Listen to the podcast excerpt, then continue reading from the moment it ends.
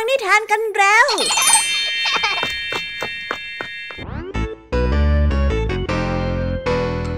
สวีดัสสวัสดีน้องๆชาวรายการคิสอาวทุกๆคนนะคะ วันนี้พี่แยมมี่กับผองเพื่อน ก็ได้เตรียมนิทานสนุกๆมาเล่าให้กับน้องๆได้ฟัง เพื่อเปิดจินตนาการ แล้วก็ตะลุยไปกับโลกแห่งนิทานนั่นเอง น้องๆอยากจะรู้กันแล้วหรือยังคะ ว่าวันนี้พี่แยมมี่และผองเพื่อนได้เตรียมนิทานเรื่องอะไรมาฝากน้องๆกันบ้างเอาละค่ะ เราไปเริ่มต้นกันที่นิทานของคุณครูไหว ซึ่งในวันนี้เสนอนิทานเรื่อง หมาป่าไม่รู้หน้าที่มาฝากกัน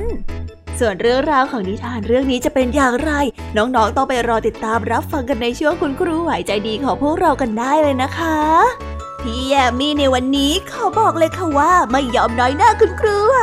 เพราะว่าวันนี้พี่แยมมี่ได้เตรียมนิทานทั้งสามเรื่องสามรสมาฝากน้องๆกันอย่างจุใจกันไปเลย และนิทานเรื่องแรกที่พี่แยมมี่ได้จัดเตรียมมาฝากน้องๆ มีชื่อเรื่องว่า ส่งเจ้าตู่กลับบ้าน ต่อกันในนิทานเรื่องที่สองที่มีชื่อเรื่องว่า ผู้นำที่ต้องการ และในนิทานเรื่องที่สามมีชื่อเรื่องว่า เจ้ายักษ์หนุ่มบึกบึนส่วนนิทานทั้งสามเรื่องสามรสนี้จะสนุกสนานสู้คุณครูไหวเหมือนกับที่พี่ยามีบอกได้หรือเปล่านั้น น้องๆต้องไปรอติดตามรับฟังกันในช่วงพี่ยามีเล่าให้ฟังกันนะคะ นิทานสุภาษิตในวันนี้ เจ้าจ้อยกับลุงทองดีกำลังจะต้มบะหมี่กึ่งสำเร็จรูปกินกัน แต่เจ้าจ้อยก็ต้องร้องหยีเมื่อเห็นลุงทองดีเอาของประหลาดใส่ลงไป จนลุงทองดีต้องยกสำนวนตาไม่มีแววมาอธิบายให้กับเจ้าจ้อยได้ฟัง แต่ว่าเอ๊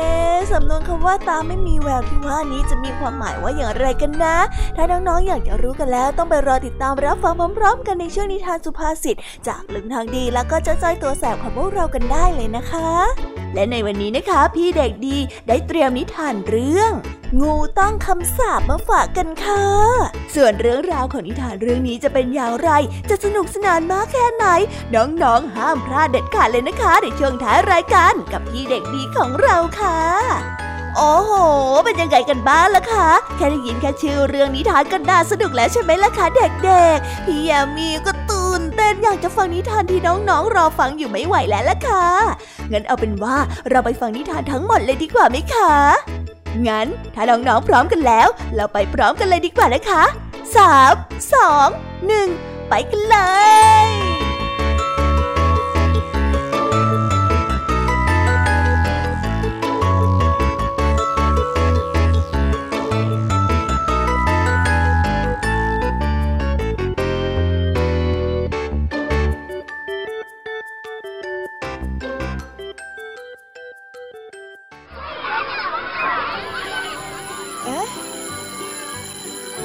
อดดังแล้ว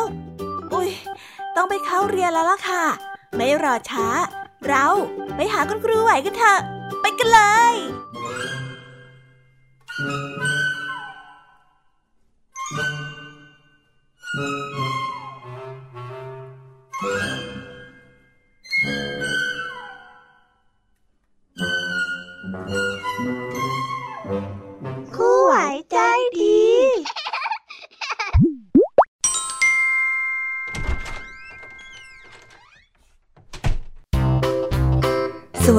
ค่ะเด็กๆ วันนี้นะคะก็กลับมาพบกับคุณครูไหวกันอีกเช่นเคยค่ะ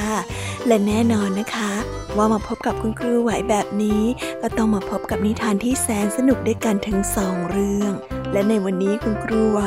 ได้จัดเตรียมนิทานที่แฝงไปด้วยแง่คิดคติสอนใจมาฝากเด็กๆกันค่ะ และในนิทานเรื่องแรก ที่คุณครูไหวได้จัดเตรียมมาฝากกันนั้น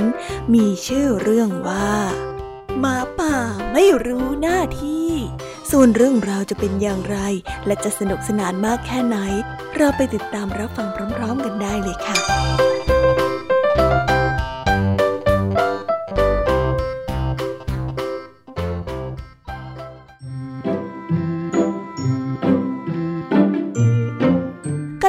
หนึ่งนานมาแล้ว ณ ป่าใหญ่ที่อุดมสมบูรณ์ มีหมาป่าตัวหนึ่งได้เข้าไปหาสิงโตอย่างนอบน้อม โดยขอฝากเนื้อฝากตัวเป็นลูกน้องของสิงโตดังนั้นเมื่อสิงโตจะออกไปที่แห่งไหน เจ้าหมาป่าก็จะเดินออกตามไปด้วย มันจึงมีความภาคภูมิใจเป็นอย่างยิ่งที่ได้คบหากับเจ้าสัตว์ที่เป็นเจ้าป่าผู้ยิ่งใหญ่ และเป็นที่เกรงใจของบรรดาสัตว์ป่าต่างๆ ทั้งปวงสิงโตได้ใช้ให้เจ้าหมาป่านั้นไปสำรวจแหล่งอาหาร และให้กลับมาบอกมันว่ามีเหยื่ออยู่ที่ไหนบ้าง จากนั้นมันก็ได้ออกไปหาเหยื่อเพื่อที่จะนำมากินเป็นอาหาร และได้แบ่งส่วนหนึ่งให้กับหมาป่าได้กินด้วย หมาป่าก็ได้ทำหน้าที่นั้นเป็นเวลานาน จนกระทั่งวันหนึ่ง มันได้เกิดหลงลืมว่าตนเองนั้นอยู่ในฐานะของผู้อาศัย มันได้ออกมาสอดส่องอาหารตามปกติ มันก็ได้คิดในใจว่าทำไมจะต้องให้สิงโตออกไปจับเหยื่อเสมอ ในเมื่อมันก็เป็นคนที่ออกมาหาเหยื่อ ก็น่าจะจับเหยื่อมากินได้เอง อืม แล้วถ้าหากว่าฉันเป็นคนที่จับเหยื่อซะเองเนี่ย ฉันก็คงจะได้กินในส่วนที่มากกว่าเจ้าสิงโตละสิ คงไม่ต้องมากินในส่วนเล็กๆน้อยๆเหมือนที่เจ้าสิงโตแบ่งให้แบบนี้ฮึมันต้องพูดแล้วละเจ้าหมาป่าได้คิด เมื่อคิดได้ดังนั้นแล้วเจ้าหมาป่าจึงได้เอ่ยปากกับเจ้าสิงโตไปว่า เจ้านายขอรับข้าอยากจะลองเปลี่ยนหน้าที่กับท่านดูบ้าง วันนี้เนี่ยท่านลองทำหน้าที่ไปสอดส่องเหยื่อแทนข้าได้ไหม ส่วนข้าก็จะลองทำหน้าที่เป็นผู้ล่าซะเอง ท่านคิดว่าอย่างไงบ้างล่ะขอรับ สิงโตได้ฟังดังนั้นก็รู้ทันในความคิดอันหยิ่งพยองของเจ้าหมาป่า จึงได้ยอมให้แต่โดยดี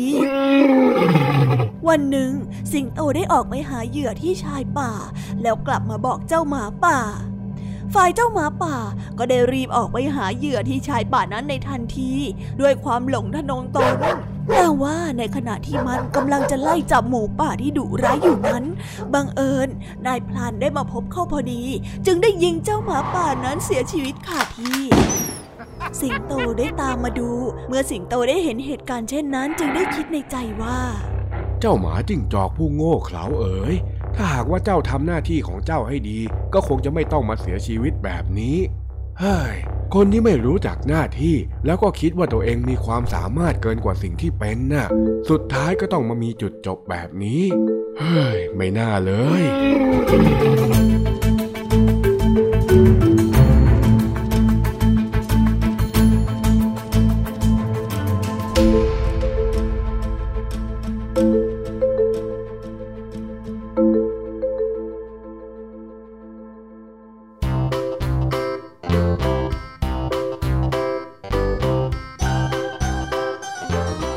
แล้วก็จบกันไปเป็นที่เรียบร้อยแล้วนะคะสำหรับนิทานของคุณครูไหว เป็นยังไงกันบ้างล่ะคะเด็กๆ วันนี้เนี่ยสนุกจุใจกันหรือเปล่าเอ่ยมีเด็กๆหลายคนเลยนะคะที่ยังไม่จุใจกัน งั้นเราไปต่อกันในนิทานช่วงต่อไปกันเลยดีกว่าไหมคะเอาละค่ะ งั้นเราไปต่อกันในนิทานช่วงต่อไปกับช่วงพี่ยามีเล่าให้ฟังกันเลยนะคะ แต่สำหรับตอนนี้เนี่ย เวลาของคุณครูไหวก็ได้หมดลงไปแล้ว งั้นครูไหวต้องขอตัวลากันไปก่อนแล้วนะคะ สวัสดีค่ะ บ๊ายบาย และพบกันใหม่นะคะเด็กๆ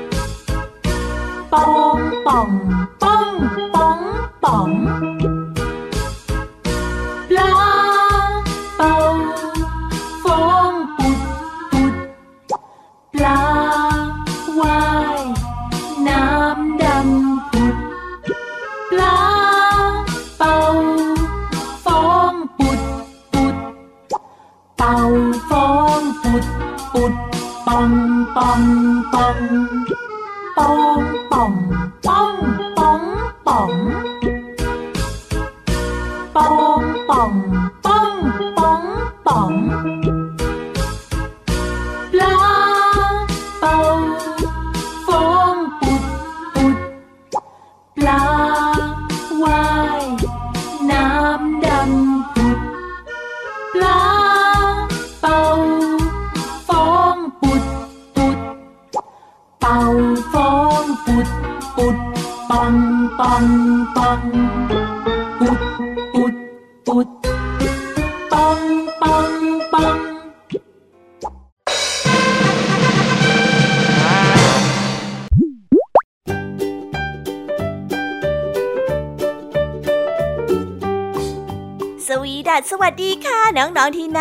ทุกๆคนของพี่ยามีนะคะ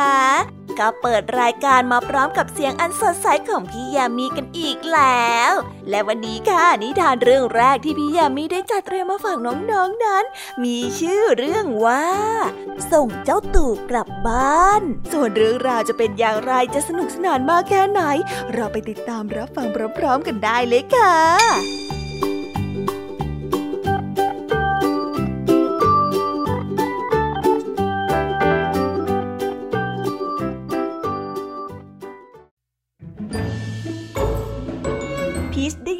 พ่อแม่ และติ๊กตอกในบ้านหลังสีขาว หลังเล็กๆ ที่อยู่บนเนินเขา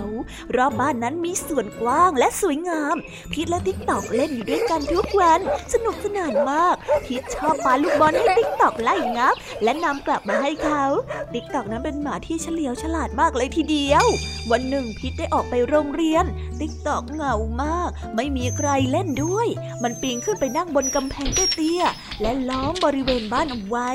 มองไปตามถนน หวังว่าพีชนั้นจะกลับมาในไม่ช้า แต่พีชก็ไม่กลับมาเลยสักทีติ๊กตอกเบื่อมากเฮ้ยหนีไปเที่ยวดีกว่า คงจะสนุกมากกว่านี้ ติ๊กตอกได้คิด และติ๊กตอกนั้นก็ได้กระโจนออกไปนอกกำแพง และลงไปจากเนินเขา ตรงเข้าไปในเมือง รถยนต์ได้บีบแตรไล่เมื่อได้เห็นติ๊กตอกวิ่งผ่านหน้า ติ๊กตอกตกใจกลัว และวิ่งเตลิดใหญ่รถเมล์คันหนึ่งเกือบที่จะทับติ๊กตอกแล้ว ติ๊กตอกนั้นกลับบ้าน แต่กลับไม่ถูกซะแล้ว ติ๊กตอกหลงทาง ติ๊กตอกได้วิ่งไปเรื่อยๆ ติ๊กตอกนั้นหิวมาก เมื่อผ่านร้านอาหาร ติ๊กตอกได้เห็นไส้กรอกอันยาว จึงกระโดดขึ้นไปงับและเอามากิน คนขายได้เห็นเข้าเขาได้โกรธมากเงื้อมีดและไล่ฟันติ๊กตอกอ้ออ้อยายายายายายาติ๊กตอกได้วิ่งไปถึงทุ่งนา จึงได้ลงนอนพักเพราะว่าเหนื่อยฉันหลงทางฉันจะกลับบ้านยังไง แล้วติ๊กตอกก็ได้ร้องไห้น้ำตานั้นไหลพราก นี่ทุ่งนาเขตของข้า ออกไปให้พ้นนะ ถ้าไม่อย่างนั้นข้าจะขวิดเจ้าซะ วัวตัวใหญ่ตัวหนึ่งหน้าบึ้งตึงตะโกนไล่ติ๊กตอก ติ๊กตอกได้วิ่งหนีเจ้าวัวดุตัวนั้นเข้าไปในป่าใหญ่ เวลานั้นมืดแล้ว ติ๊กตอกกลัวมาก ฉันไม่ควรที่จะหนีออกมาเลย ฉันอยากกลับบ้านแล้วเออฉันอยากกลับบ้าน ติ๊กตอกได้คร่ำครวญ นั่นใครน่ะ เสียงใครคนหนึ่งได้ร้องถามขึ้น นกฮูกชรานั่นเอง ติ๊กตอกได้สะอื้นบอกว่า ฉันชื่อติ๊กตอกจ้าฉันหลงทางมา ตอนนี้ฉันกลัวมากเลย บ้านอยู่แถวไหนล่ะ เดี๋ยวฉันจะหาทางไปให้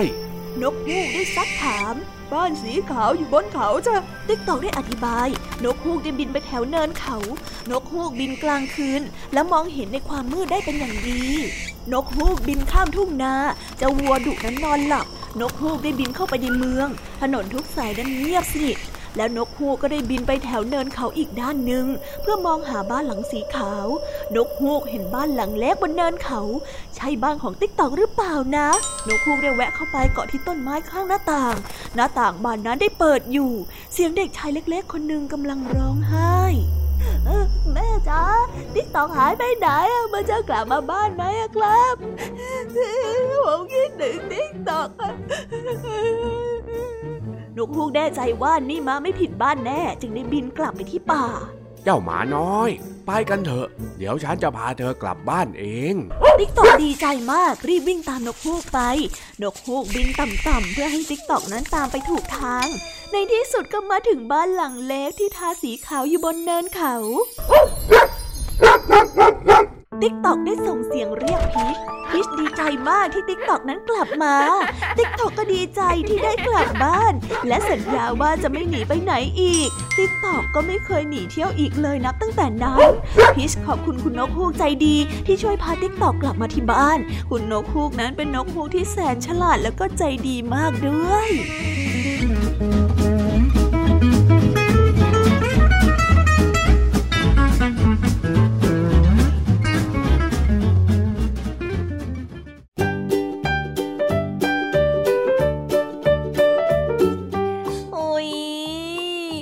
นิทานเรื่องแรกของพี่ยามีกันลงไปแล้วว่าเผอแป๊บแป๊บเดียวเอ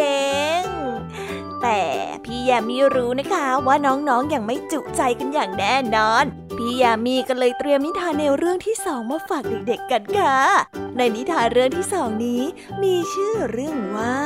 ผู้นำที่ต้องการ ส่วนเรื่องราวจะเป็นอย่างไร และจะสนุกสนานมากแค่ไหน เราไปรับฟังพร้อม ๆ กันได้เลยค่ะ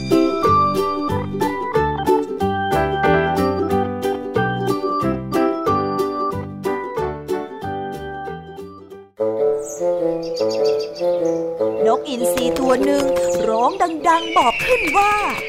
ฉันเป็นนกอินทรีและฉันมีพลังมากกว่านกทั้งหลาย ฉันต้องเป็นใหญ่ในบรรดานกทั้งหมดที่มีอยู่ในโลกใบนี้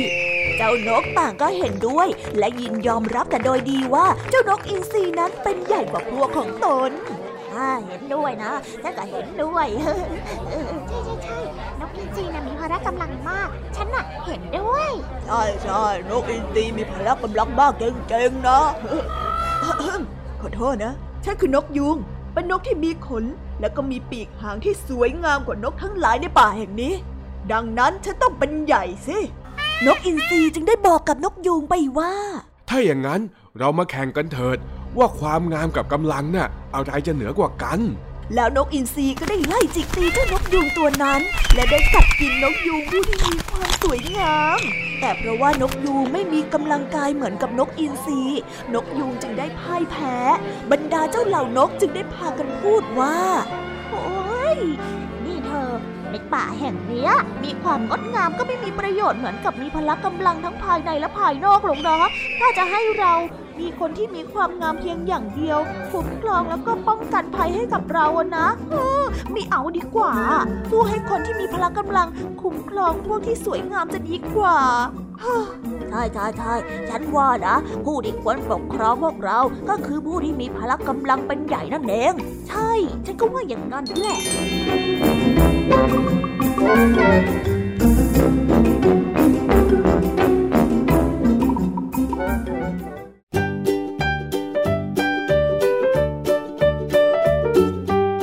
แล้วก็จบกันไปแล้วนะสำหรับนิทานในเรื่องที่สองของพี่ยามีเป็นไงกันบ้างคะน้องๆ สนุกจุใจกันแล้วหรือยังเอ่ยฮะอะไรนะคะ ยังไม่จุใจกันหรอ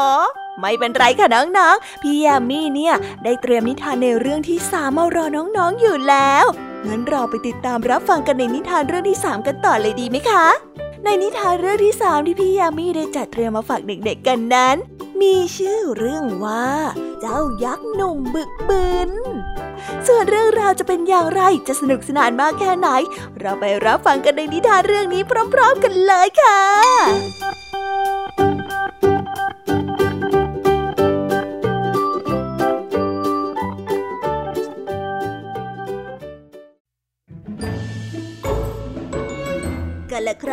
านมาแล้วสองสามีภรรยาคู่หนึ่งซึ่งเป็นเจ้าของฟาร์มขนาดใหญ่ อาศัยอยู่ด้วยกันอย่างมีความสุขในบ้านหลังน้อย พวกเขามีลูกชายอยู่หนึ่งคน ซึ่งตัวเล็กเท่านิ้วโป้งมือ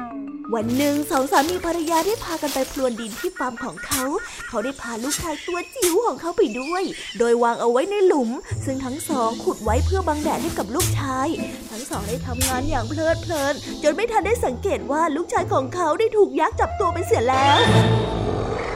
ยักษ์ตัวนั้นได้ถูกชะตากับเด็กน้อยน่ารักคนนั้นเป็นอย่างมาก จึงนำไปเลี้ยงดูเป็นลูกของตน วันเวลาผ่านไปหกปี จากเด็กที่มีร่างกายเท่าหัวแม่มือ ก็โตเท่าตัวของยักษ์เขาได้เดินทางกลับมายังฟาร์มของพ่อและแม่แท้ๆของเขา และได้เล่าเรื่องราวที่เกิดขึ้นทั้งหมดให้กับท่านทั้งสองได้ฟังพ่อแม่นั้นดีใจมากที่ได้ลูกชายกลับขึ้นมาอีกครั้งหนึ่ง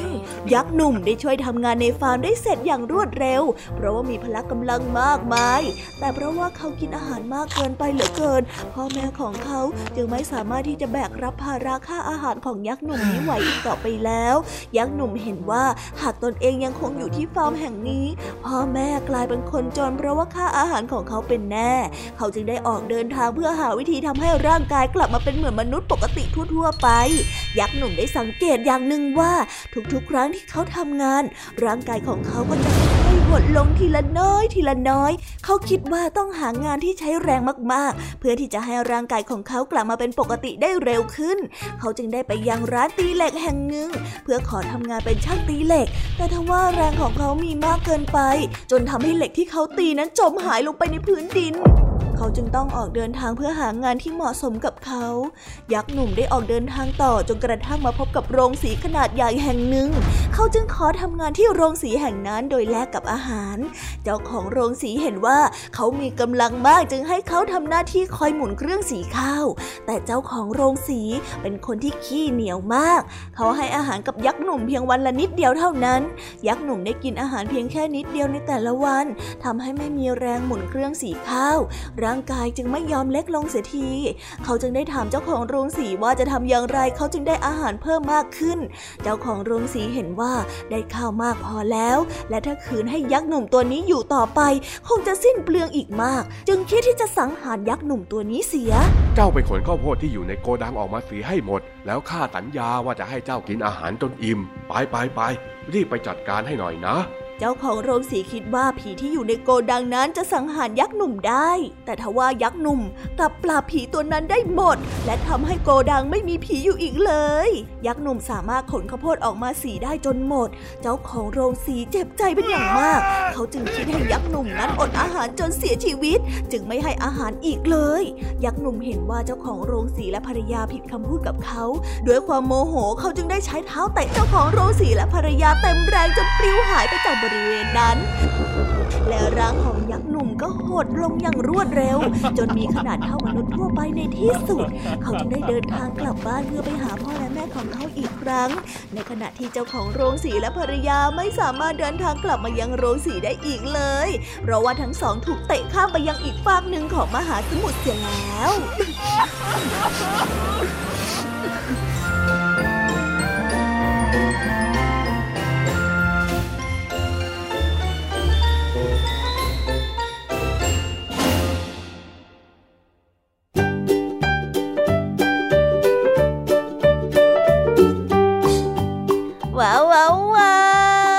กันไปเป็นที่เรียบร้อยแล้วนะคะสำหรับนิทานของพี่ยามีเป็นไงกันบ้างคะเด็กๆ ได้ข้อคิดหรือว่าคติสอนใจอะไรกันไปบ้างอย่าลืมนำไปเล่าให้กับเพื่อนๆที่โรงเรียนได้รับฟังกันด้วยนะคะ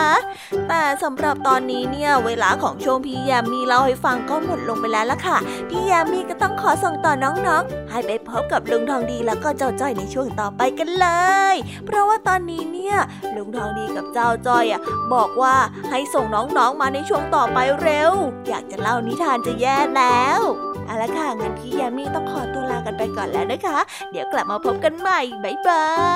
ย ไปหาลุงทองดีกับเจ้าจอยกันเลยค่ะ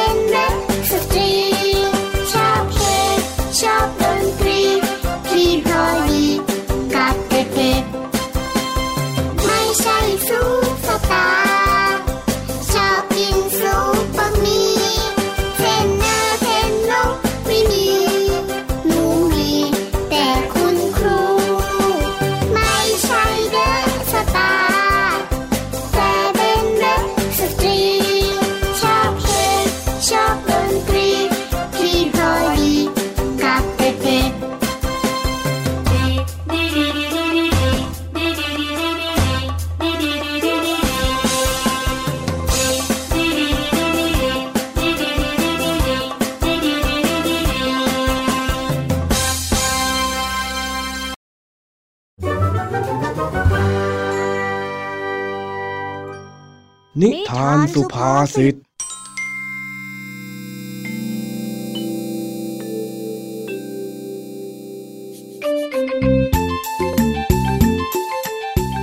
ุงทองดีกับเจ้าจ้อย ตกลงว่าจะต้มบะหมี่กึ่งสำเร็จรูปกินกันเป็นมื้อเที่ยง แต่ว่าวันนี้เจ้าจ้อยเห็นลุงทองดีใส่อะไรบางอย่างที่ทำให้เจ้าจ้อยรับไม่ได้ลงไปในบะหมี่นั่นทำให้เจ้าจ้อยสงสัย ว่าทำไมลุงทองดีต้องกินอะไรแบบนั้นด้วย ลุงทองดีน้ำเดือดหรือยังอะจ้อยหิวแล้ว เฮ้ย ชีวิตเองวันวันๆหนึ่งเนี่ยพูดคำว่าหิวกี่รอบกันแน่ฮะไอ้จ้อย ก็มันหิวนี่นา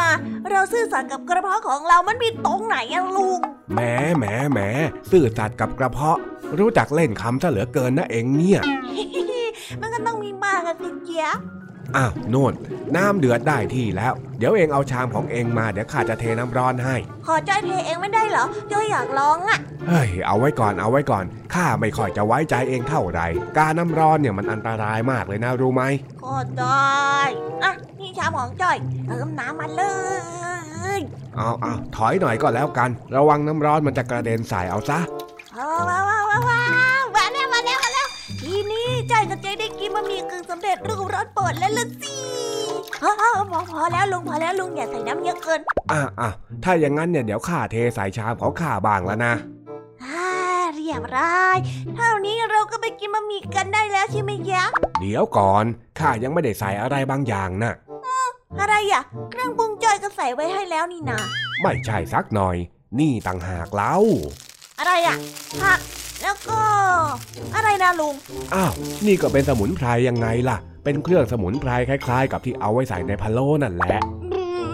เหลืออะไรของลุงเนี่ย ลุงกินอะไรประหลาดจังอะประหลาดอะไรกันฮะ พักหลังๆมาเนี่ยข้าก็กินแบบนี้ออกจะบ่อยไป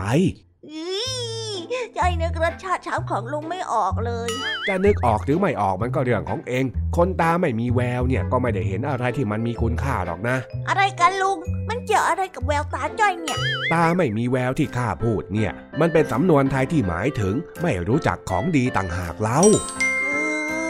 จ้อยรู้ว่าสมุนไพรมันเป็นของดี แต่แบบว่าเอามันมารวมอยู่ในบะหมี่เนี่ยเหรออื้อแหวะอ้าวอ้าวเองไม่ชอบกินมันก็เรื่องของเองสิโว้ย ข้าไม่ได้ไปบังคับให้เองกินกับข้าสักหน่อยนี่ก็จ้อยแค่ไม่เข้าใจว่าทำไมลุงทองดีต้องกินอะไรประหลาดประหลาดๆนี่อะ อันนี้เนี่ยมันเป็นรสนิยมส่วนตัว ใครจะกินแบบไหนมันก็ไม่เกี่ยวกันนี่ แต่ว่าตอนนี้เนี่ยไปนั่งกินกันได้แล้ว ได้เวลาดูมวยข้าพอดีเลยเนี่ยเดี๋ยวอะไรกันลุง มวยอะไรมาชกกันวันนี้ ปกติแล้วก็ต้องดูรายการตลกของจ้อยสิ ไม่รู้ละใครถึงโทรทัศน์ก่อนก็มีสิทธิ์เลือกก่อนละกันข้าไปละเอ้าเอ้าลุงแบบนี้ขี้โกงนี่นะรอน้อยน้อยๆนี่ถ้ารอก็อดดูมวยสิวะโอ้เอาเอาเดินดีๆ เดี๋ยวน้ำซุปหกจ้าคงไม่เกิดขึ้นถ้าโลกนี้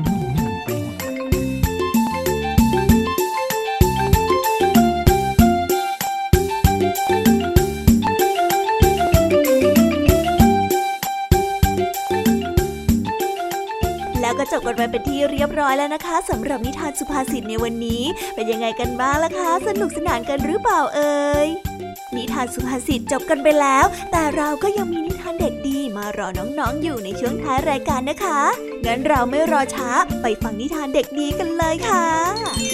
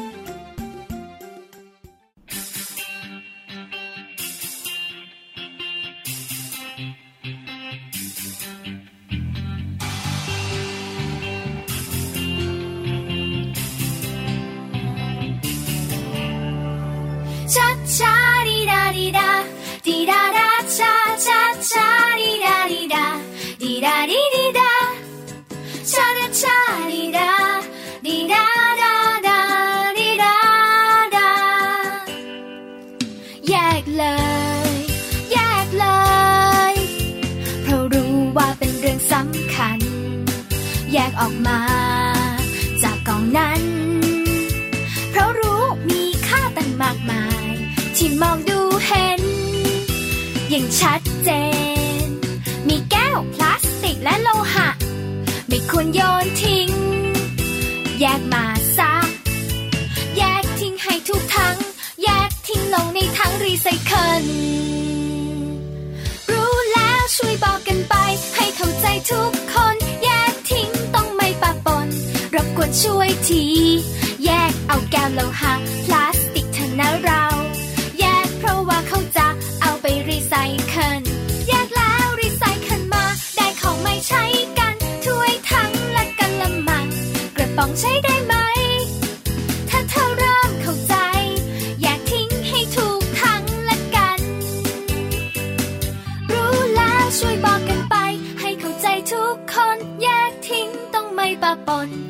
วนช่วยที แยกเอาแก้วโลหะ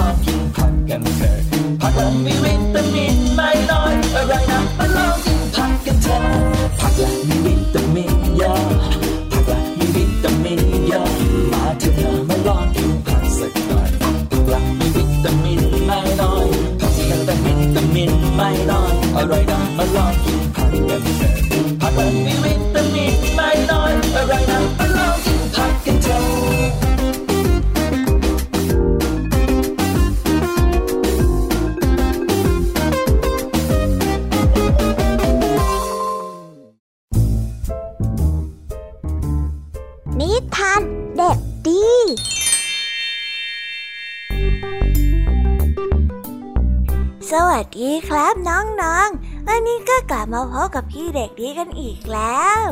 และแน่นอนว่ามาพบกับพี่เด็กดีแบบนี้ ก็ต้องกลับมาพบกับนิทานที่แสนสนุกกันในช่วงท้ายรายการ และวันนี้นะครับ พี่เด็กดีก็ได้เตรียมนิทานเรื่อง งูต้องคำสาปมาฝากกัน ส่วนเรื่องราวจะเป็นอย่างไร ถ้าน้องๆออยากจะรู้กันแล้ว งั้นเราไปติดตามรับฟังกันได้เลยครับ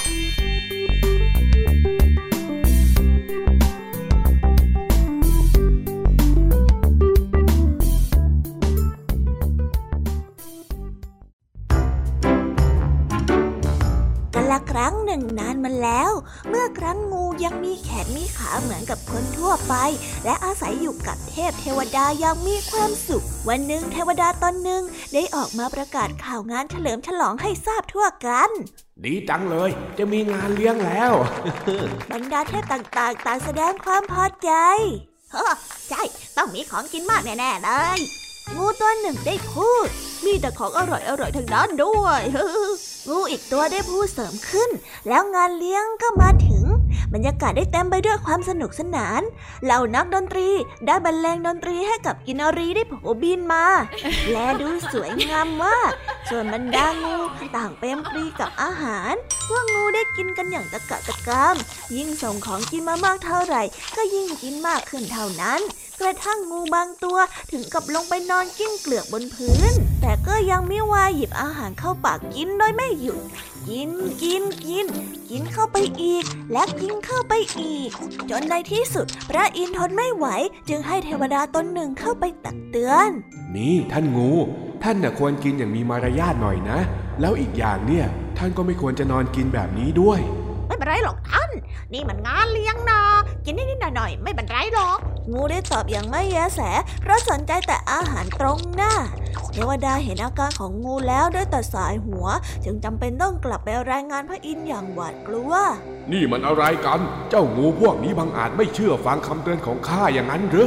ดีละ ต่อจากนี้ข้าจะสาปให้พวกมันต้องไปนอนกินตลอดชีวิตอยู่บนโลก นี่แนะ ว่าแล้ว พระอินทร์ก็ได้ร่ายมนต์ในทันทีกว่าพวกงูจะรู้ตัวก็ต้องลงมาทุกทรมานบนโลกมนุษย์เสียแล้วพวกมันไม่เหลือแขนขาอีกเลยยังจะเคลื่อนไหวไปไหน ก็ต้องเดินด้วยท้อง แล้วต้องนอนกินตามคำสาปของพระอินทร์ไปจนชั่วชีวิตโ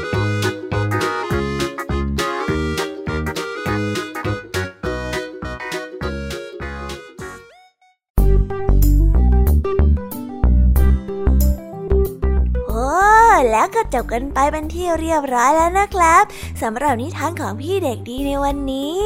เป็นยังไงกันบ้างล่ะครับน้องๆ สนุกกันหรือเปล่าเอ่ยถ้าน้องๆสนุกกันแบบนี้ เอาไว้วันหลังพี่เด็กดีจะจัดเตรียมนิทานที่แสนสนุกแบบนี้มาฝากกันอีกนะครับ แต่สำหรับวันนี้เวลาของพี่เด็กดีก็หมดลงไปแล้ว พี่เด็กดีก็ต้องขอตัวลาน้องๆกันไปก่อน แล้วพบกันใหม่นะครับ สวัสดีครับ บ๊ายบาย เป็นเด็กดีของคุณพ่อคุณแม่นะครับ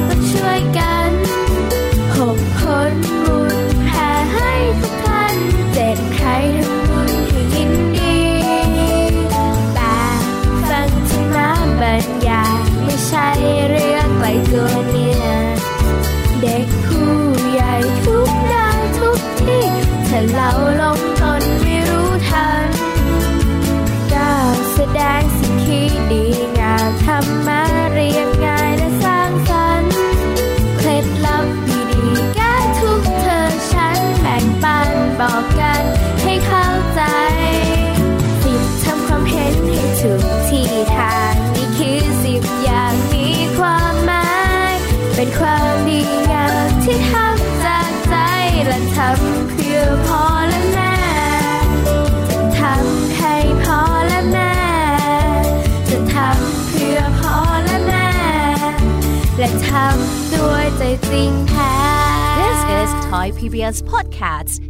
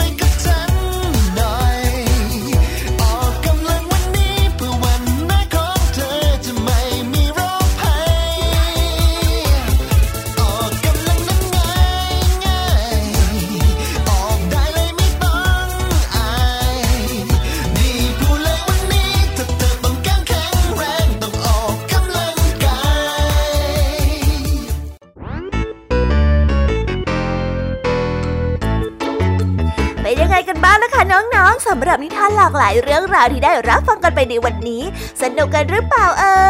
ย ลากหลายเรื่องราวที่ได้นำมาเนี่ย บางเรื่องก็ให้ข้อคิดสะกิดใจ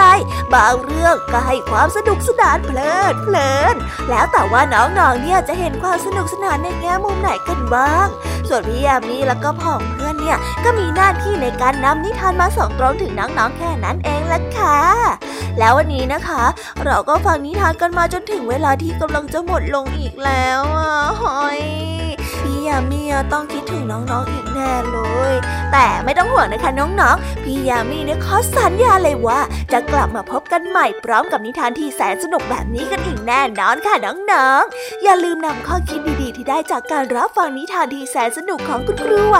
พี่ยมมี่ลุงทองดีแล้วก็เจ้าจ้อย และก็นิทานจากพี่เด็กดีในวันนี้ไปใช้กันด้วยนะคะเด็กๆ เอาไว้พบกันใหม่ในวันพรุ่งนี้นะสำหรับวันนี้พี่ยมมี่ต้องขอตัวลากันไปก่อนแล้วล่ะค่ะค่ะ สวัสดีค่ะบ๊ายบายนะคะน้องๆ แล้วพบกันใหม่ค่ะ